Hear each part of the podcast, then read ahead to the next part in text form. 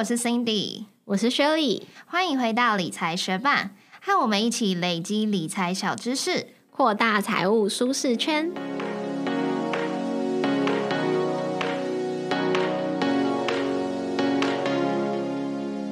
在节目开始之前，我们想要先来念一则学伴在 Apple Podcast 给我们的留言。这个学伴是 G B 宝，他说：嗨，我新手啦，前不久才发现有 Podcast 这么棒的内建 App， 很开心可以从这个平台认识你们，教导我们这些新手有关理财和投资的观念。谢谢 G B 宝给我们的五颗星，很开心你可以在 Podcast 茫茫大海之中发现我们两个的存在，期待跟你继续一起学习，也欢迎你去 Instagram 跟我们互动哦。节目准备开始咯。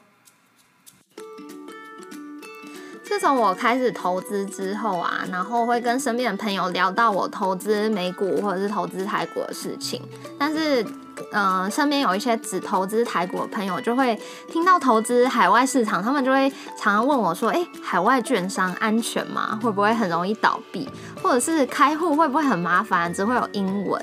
如果是我身边认识的情况，大概是一些年纪比较长的，嗯，就是长辈啊，他们如果在投资的话，几乎都是只有投资台股。嗯、然后像我们这种比较年轻的投资人的话，就是。蛮多有在投资美股的，可是就是只有美股跟台股，不太会有其他国家的选择。多数人会选择从台股开始来了解股票，这个现象可以由竞相偏误来解释。竞相偏误就是 home bias， 指的是说投资人偏好自己国家股票的倾向，也就是台湾人的投资组合中台股的比例可能很高，那美国人的投资组合中就是美股的比例太高，因为投资人喜欢投资自己熟悉然后了解的东西，所以相较于外商的股票，持有本土公司的股票反而他会比较安心。那我们今天要介绍这本书《买下全世界》，就是要替读者避免竞相偏误的观念，跳脱只投资国内市场的旧思维。作者 Aaron Anderson 是费雪投资公司的市场研究分析师。 Aaron 身为美国人，因此书中大多是以美国的案例角度去分析，鼓励美国投资者放眼全世界，不要只投资美国市场。同时书里也用数据证实，透过多元化多角化的投资反而可以降低风险，让全世界的优良企业帮你钱滚钱。虽然买下全世界的英文首刷是在二零零九年，但是书中作者并不会报名牌给你买，而是提供你分析全球经济体还有全球市场的观念。所以即便是到了二零二零年的现在，投资的世界已经有了很多的变化，可是这些工具依然适用。在读这本书的时候，你会学到三个重要的观念，就是投资全世界如何帮你在相同的报酬下降低风险，以及怎么透过由上而下的方式挑选股票。最后就是投资全世界会面临的风险有哪些。那今天我们会挑选书中几个有趣的概念跟大家做分享。听到《买下全世界》这本书的书名，大家应该可以想象作者 Aaron 就是要提倡不要只专注在国内市场买本土的公司的股票，而是要放眼全世界，买下各个其他世界各处的好标的。对，因为现在表现顶尖的公司可能来自于各国，如果只专注在一个国家投资的话，就会错过许多好的机会。那如果现在我们已经知道说，嗯，把我们的标的分散在世界各处是有好处的话，那我们应该要怎么样扩展这个投资组合？各国股票的占比要怎么分配比较好？作者 Aaron 是建议可以按照该国股票占全世界各国股票的市值比例来做投资分配，像是如果美国股票占世界股票总值的 百分之四十五，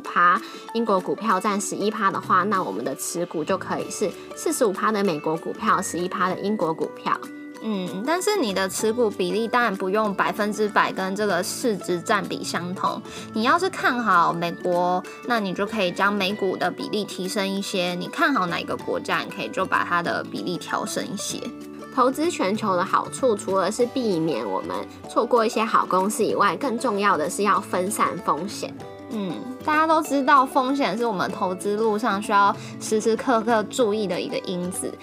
当股票大幅的上涨，我们一般都会很开心，可是没有看到说，哎，有可能它也会这么大幅度的下跌。那我们常常是等到说股价已经直直往下坠的时候，才想到说啊，风险控管真的很重要。所以其实不管是股票大幅上涨，或者是股价大幅下跌，这两种状况，股票的波动性都很大。那只要股票的波动性很大，投资的风险就会相对较高。如果我们要计算股票的波动性的话，可以用标准差来衡量，也就是只要我们知道标准差，我们就可以知道这档股票的风险大还是小。标准差三个字听起来很复杂，就是感觉是一个很复杂的数学概念，但其实简单说，它就是告诉你股票价值上下变动的幅度大小。标准差高的股票就表示它的股价上下变动的幅度很大，可能波涛汹涌，也就是它的波动性很高。那标准差低的股票就表示它的股价上下变动的幅度比较小，像是小小的涟漪，也就是它的波动性比较小。所以标准差就是我们把波动性具体化的一个重要指标。嗯，假设它的波动性越高，股价幅度越大，那它的报酬就有可能偏离预期越多。如果我们要建立一个投资组合，我们最重视的当然就是它的波动性跟报酬率。那我们刚刚已经知道，我们可以用标准差来判断它的波动性。那我们要怎么去计算一个投资组合的报酬率呢？我们直接来举个例子好了，假设你拥有一个投资组合，分别持有 A、B、C 三档股票，那这三档股票在你的投资组合中的占比各是三分之一。A 的报酬率是 百分之十, B 的报酬率是 百分之十二, C 的报酬率是 百分之十四。 那么这个投资组合的平均报酬率会是 百分之十二。没错，你算得很好，算得很快。没错，这个平均报酬率其实就叫做加权平均报酬率，也就是说可以用每档股票在投资组合中的权重，也就是它占了多少比例，乘上那档股票的报酬率，算出个别股票在投资组合中的报酬率之后，再通通相加起来，就可以得到加权平均报酬率。那就刚刚的例子的话，就是十乘以三分之一加上十二乘以三分之一加上十四乘以三分之一，就会得到我们的加权平均报酬率 百分之十二。 那听起来投资组合的报酬率是可以被简单计算出来的。那投资组合的风险也是用我们刚刚说到的标准差，然后再乘以权重之后就可以算出来的吗？事情没有这么简单，我也希望投资组合的风险可以这么简单计算。一般我们在计算投资组合风险的时候，会将风险区分为下列两种类别：系统风险以及非系统风险。系统风险又称作是市场风险，它是一种不可以分散的风险，也就是无论你的投资组合再怎么样的多样化，你还是没有办法避免。如果你的脚只要踏进市场，你就没有办法跟它切割。对，那系统风险就像是通货膨胀啊，或是经济衰退一样，你基本上是没有办法去避免的。那既然有不可避免的风险，就有可避免的风险、可分散的风险，这个风险就叫做非系统风险，它也称作为非市场风险，它就可以透过多元化、多样化的投资组合来分散。那非系统的风险通常会是来自于产业或者是企业内部特有的风险，我们就可以透过多元化我们的组合来去分散各个企业或者是各个产业的风险。所以如果我们要真正计算出投资组合的风险的话，我们除了要纳入它的权重、纳入标的的标准差，还要纳入标的之间的相关系数。什么是相关系数呢？相关系数就是用来衡量各个股票之间的关系，它的数值会介在一到负一之间。那如果有两档股票它们的走势很同步的话，我们就会说这两档股票是正相关。那如果有两档股票它们的走势是相反的时候，我们就会说这两档股票是负相关。那如果这两档股票之间没有关联，没有任何的关联的话，我们就会说这两档股票的相关系数是零。没错，但其实股票间不会有完美的正相关或是完美的负相关，因为它们都会有一些相同之处或者是不相同的地方。如果要计算一个投资组合的标准差，其实有个公式，对，我有把它放在，我有把这个公式放在我们部落格的连结上面，但其实可以不用去看。也不是说不用去看，我们就是列出来让大家参考，可是其实你真的不用用你的脑袋去算它，因为我们主要是理解一个概念，当股票之间越不相关，标准差就会越低，也就是整个投资组合的风险反而会比买进这三档分别的风险还低。在买下全世界的第三章中有举一个例子，可以让我们直接明白为什么分散投资可以降低风险。如果说我们把资金平均分配到越洋、比捷服务公司以及思科这三间公司里面的话，那越洋它的平均年化报酬率是 百分之十一， 标准差是 百分之四十五点二， 比捷服务公司的年化报酬率是 百分之十点七， 标准差是 百分之四十八，思科的年化报酬率是 百分之十一点三， 标准差是 百分之四十三点二，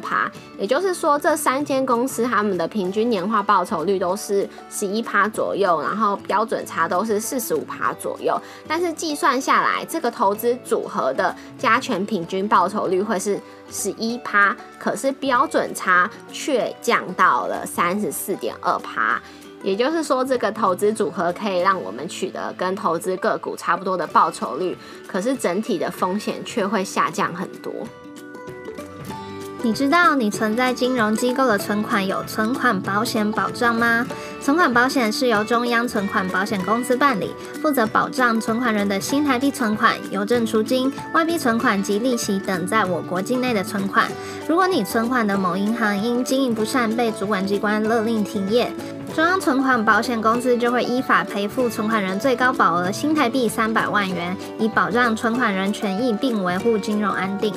那存款保险业务是谁办理的呢？存款保险是由中央存款保险公司负责，它是金管会和中央银行共同出资成立，是我国办理存款保险的唯一专责机构，也是政府持股 百分之百 的国营机构哦。存款人需要支付保险费给中央存款保险公司吗？存款保险费是由你往来的存款金融机构支付，存款人是不用支付任何费用的哦。而且有参加存款保险的金融机构，依规定应在各营业处所明显处悬挂参加存款保险金融机构的标示牌，供民众辨识。目前银行、信用合作社、农会信用部、渔会信用部以及中华邮政公司等三百九十九家金融机构都已经参加存款保险，更多详细资料可以上中央存款保险公司网站查询。那现在我们已经知道分散投资的好处，如果我们现在就要打造一个全球的投资组合，势必就要从了解全球情势来着手。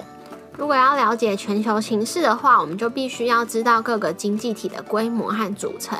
那我们可以借由观察国内生产毛额，也就是 G D P， 来观察判断全球经济体的状况。相信学伴们应该对 G D P 国内生产毛额有基础的概念。G D P 就是一个国家内生产的所有货物以及服务的总值，那它是由消费、投资、政府支出还有进出口这四项总和计算而成。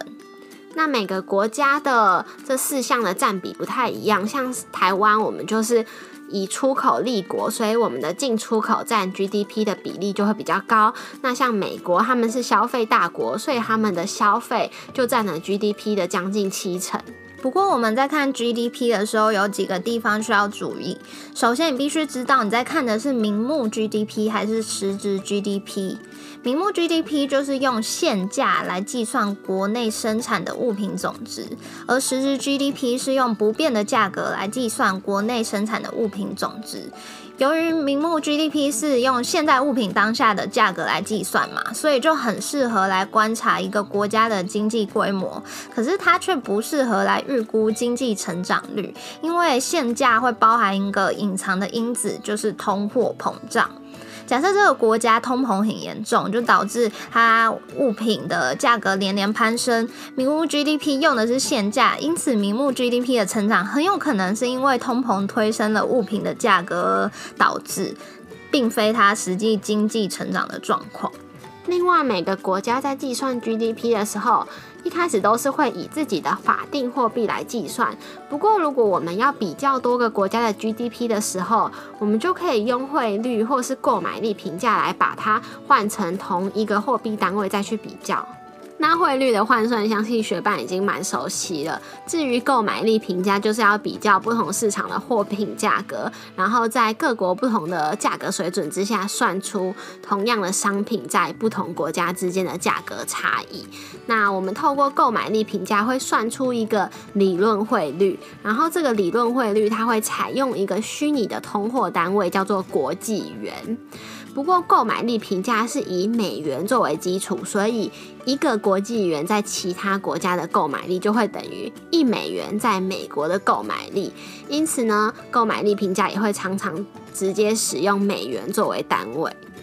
听完上面的解释，可能学伴们还是会觉得，哎，购买力评价还好像还是有一点模糊的概念。那你可能有听过一个指数叫做大麦克指数吧？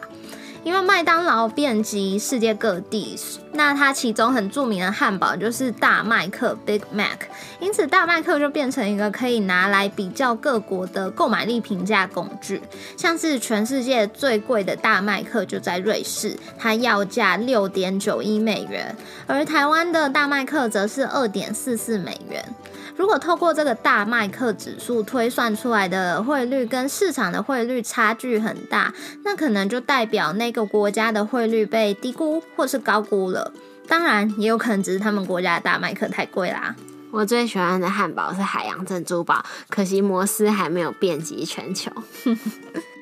那买下全世界的第五章，作者 Aaron 有提到一个由上而下的策略，可以帮助我们打造全球的投资组合。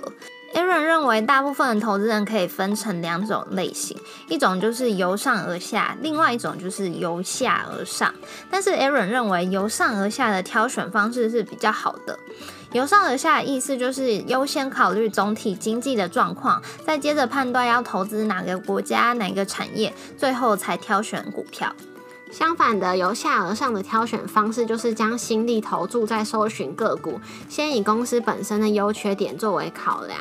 当然 Aaron 并没有全盘否认由下而上的挑选方式，只是他认为从高阶层的总体经济因素慢慢往下分析的这种方式，由上而下比较适合一般人。那我们要怎么进行这个由上而下的策略呢？这个流程有三个步骤，第一个就是资产的配置，你首先要决定你的资产类别，你是想要投资股票、想要投资债券，还是持有现金呢？那这本书的作者 Aaron 他是非常推崇投资股票的，所以他后面的例子都是以股票来作为范例。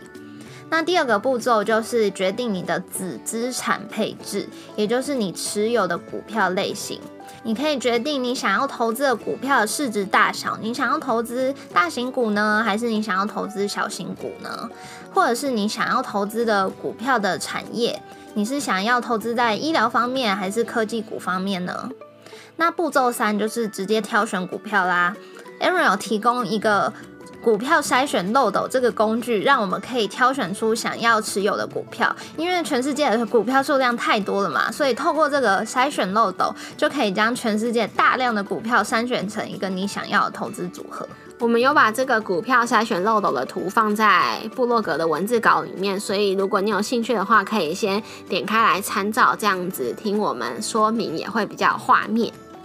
那这个股票筛选漏斗的第一层是投资组合驱动因素，它包含经济、政治以及情绪。经济的话，我们就可以透过一些经济指标来考量我们投资的地区。经济指标可以参考殖利率曲线、通货膨胀、就业率，还有相对利率等等。那政治的话，通常投资人都是比较讨厌改变和改变发生的可能性，除非这些改变可以让资本家得到更多的权利，像是减税啊、促进经济成长的改革、民营化跟法规松绑，那就会是比较好的讯号。那再来情绪方面的话，我们可以参考一些指标指数，像是消费者经济指数，还有之前我们提到过的恐惧与贪婪指数等等。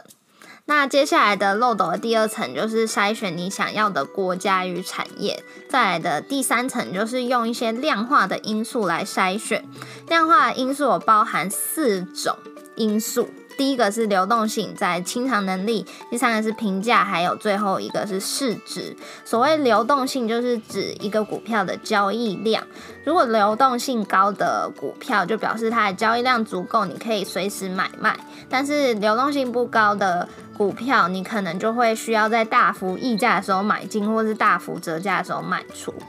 再来，我们可以判断一个公司的清偿能力。我们当然希望我们投资的公司能够永续的经营嘛，所以清偿能力就可以筛选掉那一些未来可能会破产的公司。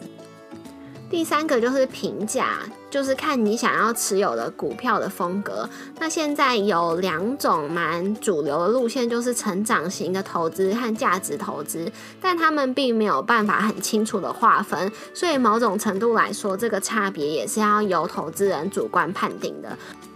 不过他们还是会有一些公认的特质来让我们分辨说这个公司是属于价值导向的还是呃成长型的公司。像是价值导向的公司的话，就会有比较低的本益比跟股价净值比，然后股利殖利率通常也会比较高。那如果是成长型的公司的话，就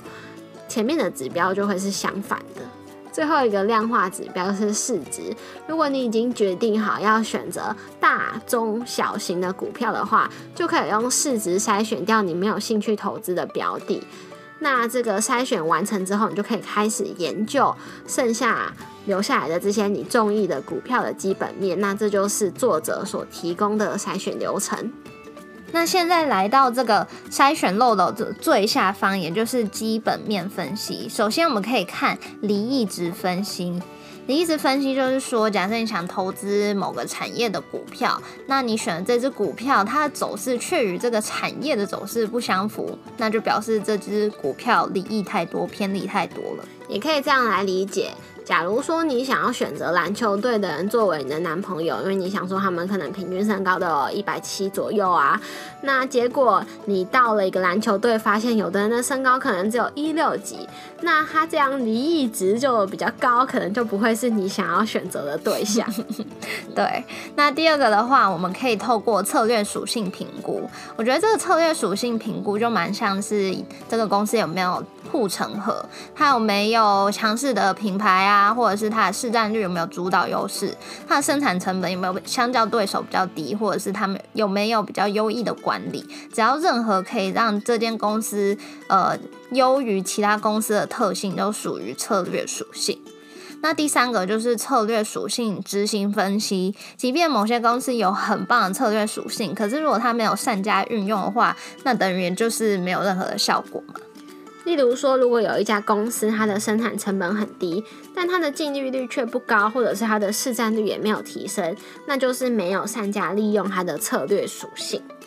接下来也可以进行相对评价的分析，就是看一间公司的市场评价跟它的基本面是不是相符的。如果一间公司的热度呼声很高，但是它的基本面却撑不起这样的评价的话，那投资人也要谨慎一点。最后就是营运风险的评估，我们要寻找一些显而易见的警讯，像是如果公司的创办人持有一半的股份，那他决定要卖掉公司股票的时候，就会对股价产生向下的压力。那如果公司的业务是高度集中在几个大客户手上，如果有客户流失的话，也会产生比较严重的问题。另外，也可以看这间公司是不是有还在审理中的诉讼。那如果你听完刚刚这个筛选漏斗，觉得哇，要做一个投资组合，居然要经过这么多的分析，感觉眼冒金星，嗯，然后既漫长又复杂的话，其实作者 Aaron 在最后面，他有告诉你一些投资全球的一些工具，像是基金啊、E T F、存证、存托凭证等等。那他最推崇一般人去使用的就是被动投资的 E T F。所以说，如果你觉得对投资海外有兴趣，可是还是有一些疑虑需要消除的话，就很适合去找出《买下全世界》这本书来读。作者他会非常认真的说服你，为什么你需要买下全世界。那在这边我们要特别感谢乐金文化提供两本买下全世界要来赠送给我们的学伴。我们的抽奖方式有两种，第一种就是追踪我们的 I G， 在我们的 I G 天文下面 tag 两位朋友，邀请他们快点来跟理财学伴一起学理财。那第二个方式一样是追踪我们的 I G， 并且分享我们的贴文到限时动态，截图传给我们。这两种抽奖方式都可以同时参加，来增加你的中奖几率。抽奖时间直到十二月十九号为止哦。如果你想要免费得到《买下全世界》这本书的话，就赶快到 Instagram 来和我们互动吧。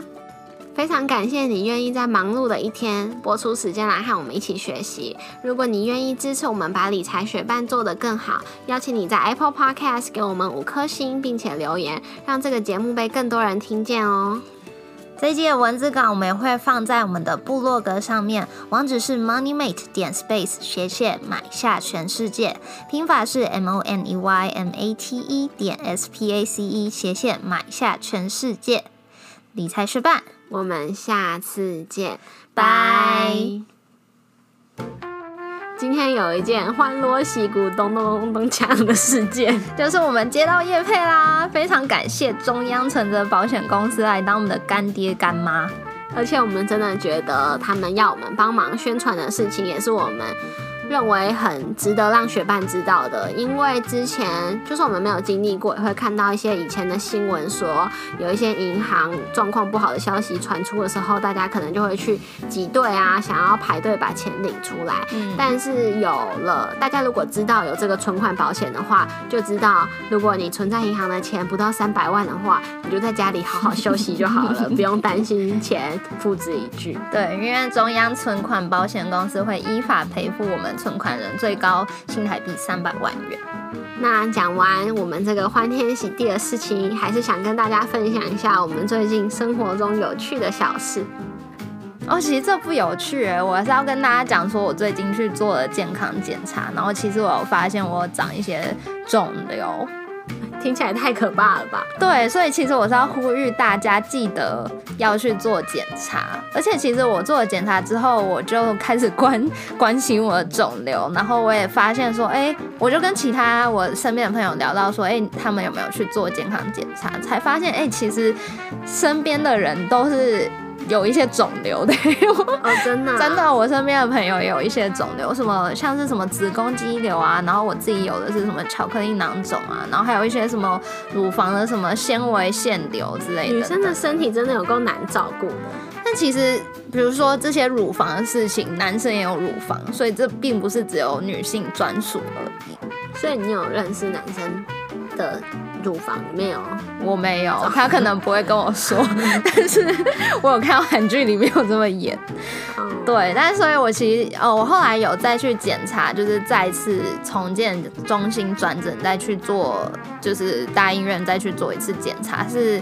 比较呃算是良性的肿瘤吧，医生判断，所以就是大家都要照顾好身体啦。太可怕了，这真的完全不是有趣的小事，这不是我趣的小事。对对对，就是很想要呼吁，如果身边、呃、因为我觉得工作之后就会压力啊，干嘛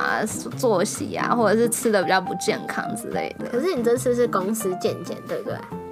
嗯，其实我自费去的啦，公司有补助。我就是觉得哦，好像到了某个年纪，然后我自己也觉得说，出社会大概几年之后，我有觉得就是体力比较下降，还是不知道年纪到了，我就觉得该做一个健检来看看了。然后那你之后也要做什么可以改善你身体健康的新转变吗？习惯？我希望就是我可以早点睡，但我们现在录音的时间已经超过凌晨了，所以我回家要赶快洗洗睡了。好，那大家也保重身体哦。对，记得去健检哦，拜拜。